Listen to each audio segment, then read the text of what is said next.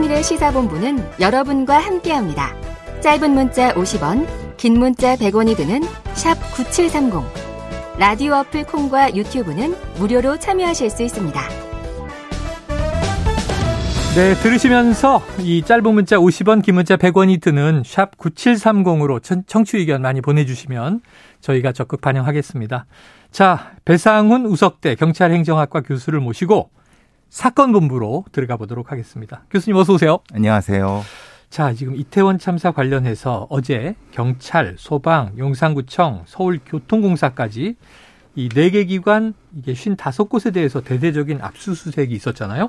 경찰의 수사가 이제 전방위로 확대되면서 윗선으로 가고 있다. 이렇게 이제 언론에서는 해석을 하는데 오늘 오전에도 해밀턴 호텔 주변의 불법 구조물 관련해서 압수수색이 있었습니다. 현재 수사 진행 상황 그리고 논란의 쟁점들 짚어보도록 하겠습니다. 자, 수사가 본격화되고 있다. 그렇게 보십니까? 조금 묘한 부분이 있습니다. 아, 왜냐하면은 뭐예요? 압색이 이제 55곳이나 됐는데 네. 55건이 됐는데 정작 필요한 부분이 있었는가에 네. 대한 건 정보가 없고요. 어. 보통 이제 이렇게 되면 확산과 집중화가 돼야 되는 거거든요. 네. 근데 확산과 집중화가 꼭 윗선으로 향한다고는 보기는 어렵죠. 아, 그래요. 그렇죠. 왜냐하면은 정확히 어떤 부분을 어떻게 하고 있는가를 발표하지 않으니까 음. 그러니까 이게 확산만 시키려고 하는 건지 아니면은 네네. 특정하게 집중되는 모습을 보여주려고 하는 건지 아니면 그렇게 한 건지 아직은 분석이 안 된 건지 아. 사실 압색이란 건 뭐 잘 아시겠지만 기밀성과 신속성이 생명입니다. 네네네. 근데 다 한다고 다 얘기했잖아요. 그리고 속보로 막 나와요. 처음에 어디 어디 안 했다는 나왔잖아요. 나와요. 나와요. 근데 그러니까 어 그냥 이제 해야지. 그러면 거기에 뭐가 있을까요? 네네네. 그러니까 서울 경찰청장이라든가. 그러니까요. 네. 자 사실 저는 그렇게 생각합니다. 진짜 압색을 하려면 저한테 압색을 맡기면요. 네네. 차량, 주행 기록, 저는 청장실에 청장 부속실을 아. 우리말로 털어야 됩니다. 청장실이 아니라 부속실을 털어야 된다. 예, 예, 예. 그렇죠. 보통은 뭘 감추려고 할땐 네. 자기가 아니라 자기 주변에 해죠. 그러니까 아. 보통의 압색의 기술은 그렇게 되는 거고 사실은 정문, 후문, 뭐 CCTV 이런 거는 기본적으로 하지만은 음. 사실은 핵심적으로 그것을 하느냐 안 하느냐 부분은 네. 기밀성과 신속성이 얼마나 지켜졌는가에 대한 부분 아직 그건 발표할 게 모릅니다. 그 음. 제가 속단했네요. 윗선을 향하고 있는지 아직 확인하기는 어렵다. 아직은 확인. 범위를 확대한다고 네. 해서 네. 지금 수사의 방향을 우리가 예단하기는 어렵다. 자 이번 압수수색이 좀 늦은 것 같다라는 지적도 있고 네. 해야 할 곳을 해야 하는지 의문이라는 얘기까지 해주셨어요. 안타깝지만 이제 배 교수님은 압수수색에 권한이 없으십니다. 예, 예. 자, 그런데 이게 중이 제 머리 못 깎는다. 이런 속담이 있잖아요. 근본적으로 지금 국민 시각에는 아, 경찰이 경찰을 수사하고 있구나. 이렇게 보여진단 말이에요. 그럼 이게 의문이 들 수밖에 없는데 교수님은 어떻게 보십니까? 왜 그렇게 보이냐면은 국민들께서 특수본의 구조와 네. 누구가 누가 있는지를 모릅니다. 그렇죠, 그렇죠. 우리가 국정농단 특검 같은 경우에는 음. 특검보 다 공개돼 있습니다. 다 공개되고 매일 2시에 예, 브리핑하고 예, 브리핑합니다. 네. 지금은 어 담당 그 공보관만 공보를 합니다. 네. 정확히 책임을 지려고 하면 음. 있는 팀장급 정도는 어. 공개를 해서 아. 책임 수사를 하게끔 해야지 네네네. 국민들이 신뢰를 하시는 건지 본부장만 공개를 하고 뭐 하는 어떤 사람인지를 모르게 하면 네네. 이게 책임 수사가 되느냐. 과거에 경찰의 여러 특수본이라고 하는 게 보통 이렇게 했습니다. 아. 그러니까 책임자가 누군지 모르는 상태에서 어물쩍 네. 넘어간 상태가 음. 있었기 때문에 차제 아, 지금이라도 책임 수사를 하게끔 아. 하면은 조금이라도 국민들께서 신뢰를 하지 않을까. 책임자급은 공개돼야 한다. 그렇죠. 그럼 언론이 다 수사 대상과 수사하는 쪽에 친소 관계도 막 분석하고 그렇죠. 뭐 경찰대 뭐 몇 기수 차이다. 예, 예. 뭐 어디서 같이 근무했었다 이런 게 막 나오잖아요. 과거 특검 때 또 그렇게 했지 않습니까? 맞아요, 맞아요. 그러니까 그분들이 특검보들이 함부로 행동 못 하는 거예요. 그렇지. 그러니까 우리가 투명화 공개한다고 하는 것은 이런 어떤 인적 네트워크 자체를 네. 언론이 감시하면서 차단하게끔 해야 되는데 예, 예. 지금은 누가 어떤 방식을 했는지, 그러니까 어떤 방식까지는 모르겠지만 누가 하는지 정도는 알아야 된다는 음. 겁니다. 이해가 됩니다. 예. 과거에 이제 국정농단 특검보가 예. 그렇게 국민 신망을 받고 인기가 좋았는데 그 이후에 그 특정 기업의 변호인을 맡아서 그렇죠. 상당히 좀 비난을 받고 음. 그만뒀던 일도 있었어요. 이런 것도 중요하죠. 신뢰를 회복하는데. 자, 그럼 이번 참사로 경찰에 대한 신뢰는 정말 바닥에 떨어졌다고 봐도 무방한데 어떻게 해야 경찰은 국민 신뢰를 회복할 수 있을까요?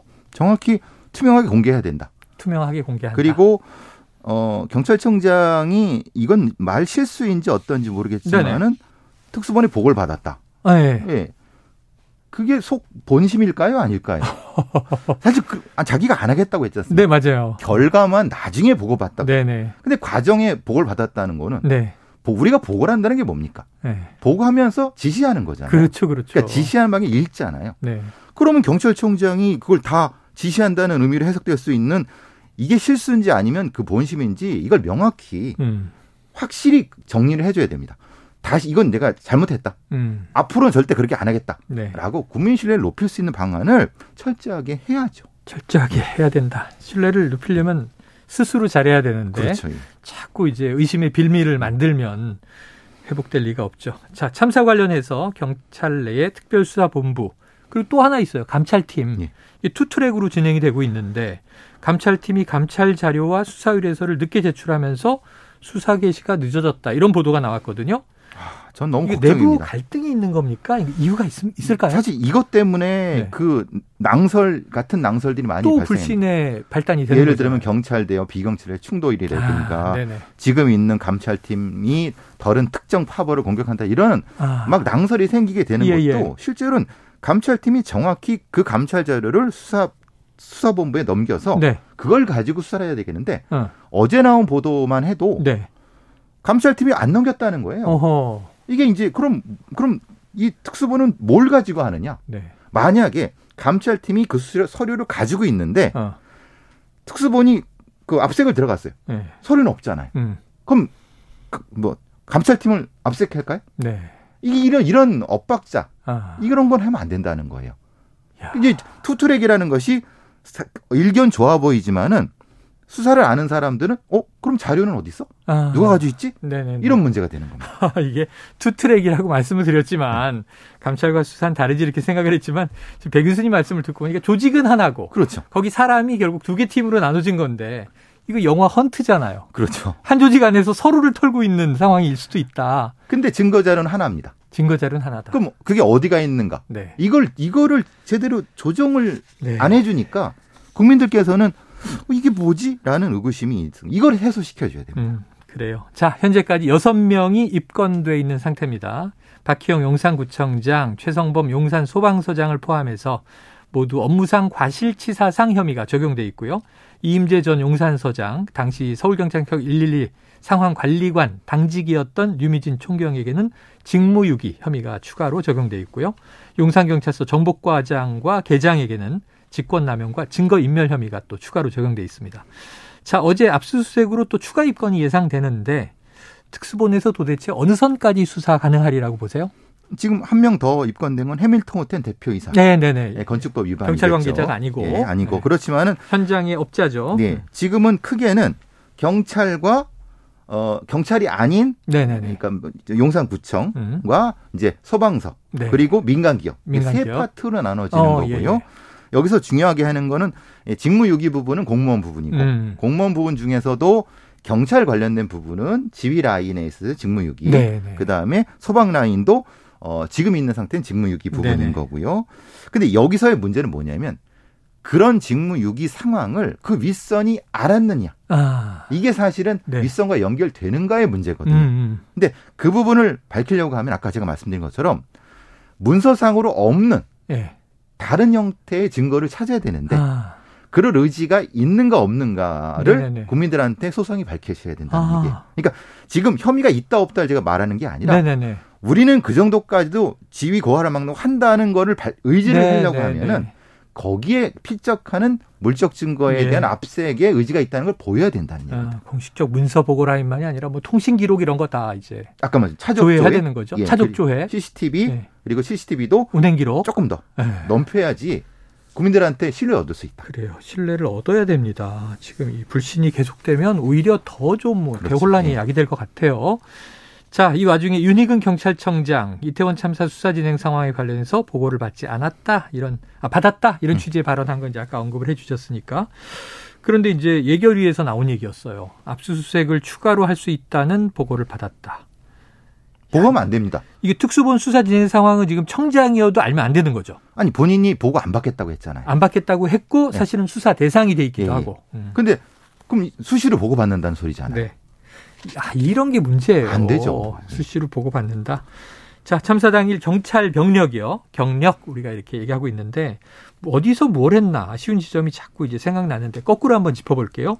수사 결과가 나와봐야 정확히 알 수 있긴 하지만 현재 언론에 공개된 내용으로 보면 11기동대가 오후 11시 17분 용산서로부터 출동 지시를 받고 11시 40분에 현장에 도착했다. 자, 현장을 현장을 통제할 수 있는 경력인 기동대 출동. 왜 늦어졌다고 보세요? 왜냐하면 11기동대는 그 이전에 유휴 기동대가 아니라 네. 다른 걸 했던 기동대입니다. 아, 임무가 있었고 임무가 있어갖고 임무를 쉬고 임무를 하고 쉬는 과정에서 네네. 출동을 하니까 말하자면 장비를 풀어놨습니다. 네. 다시 입어야 됩니다. 네, 그렇죠. 그러니까 지금 어떤 상황이 모르는 그 상황이기 때문에 음. 실제로는 11기동대가 투입되면 안 되고요. 네. 다른 종로 쪽에 77기동대라든가 그러니까 용, 용산 근처에 있지만은 지금 임무를 하고 쉬는 기동대가 아니라 아, 대기 중인 대기 중. 그러니까 지금 언제든지 출동될 수 있는 아, 기동대를. 네네. 근데 그걸 누가 결정하느냐? 예. 그걸 서울청장이 했어야 되는 거예요. 아하. 근데 서울청장한테는 보고가 안 됐죠. 네. 이게 사실은 이 관계성을 찾는 게 수사의 핵, 심이 돼야 됩니다. 그러네요. 예. 그러네요. 기동대 출동은 왜 예. 없었는가, 늦었는가? 적재적소에 투입될 기동대를 파악할 수 있는 네. 사람이 결정했는가, 안 했는가? 자, 이제 끝에 짧게 에, 이 국정조사 얘기가 나오고 있어서 이 국정조사가 만약에 이루어진다면 야당 주도로 하면은 좀 빠르게 될 것 같은데 반쪽짜리란 문제고요. 그렇지 않으면 시간이 걸릴 텐데 꼭 짚어야 하는 한 가지 뭘 말씀해 주시겠어요? 예. 당시에 어떤 지령과 명령 상황 즉 음. 위에서 이 결정하는 사람이 결정을 했는가 안 했는가에 대한 네. 구체적인 물증을 찾아내는가. 네. 그게 핵심입니다. 알겠습니다. 여기까지 오늘 정리해 보도록 하겠습니다. 사건 본부 배상훈 교수님과 함께했습니다. 고맙습니다. 감사합니다. 예, 최영일의 시사본부 오늘 준비한 내용은 여기까지입니다. 저는 내일 낮 12시 20분에 다시 찾아뵙도록 하고요. 오늘도 청취해 주신 여러분 고맙습니다.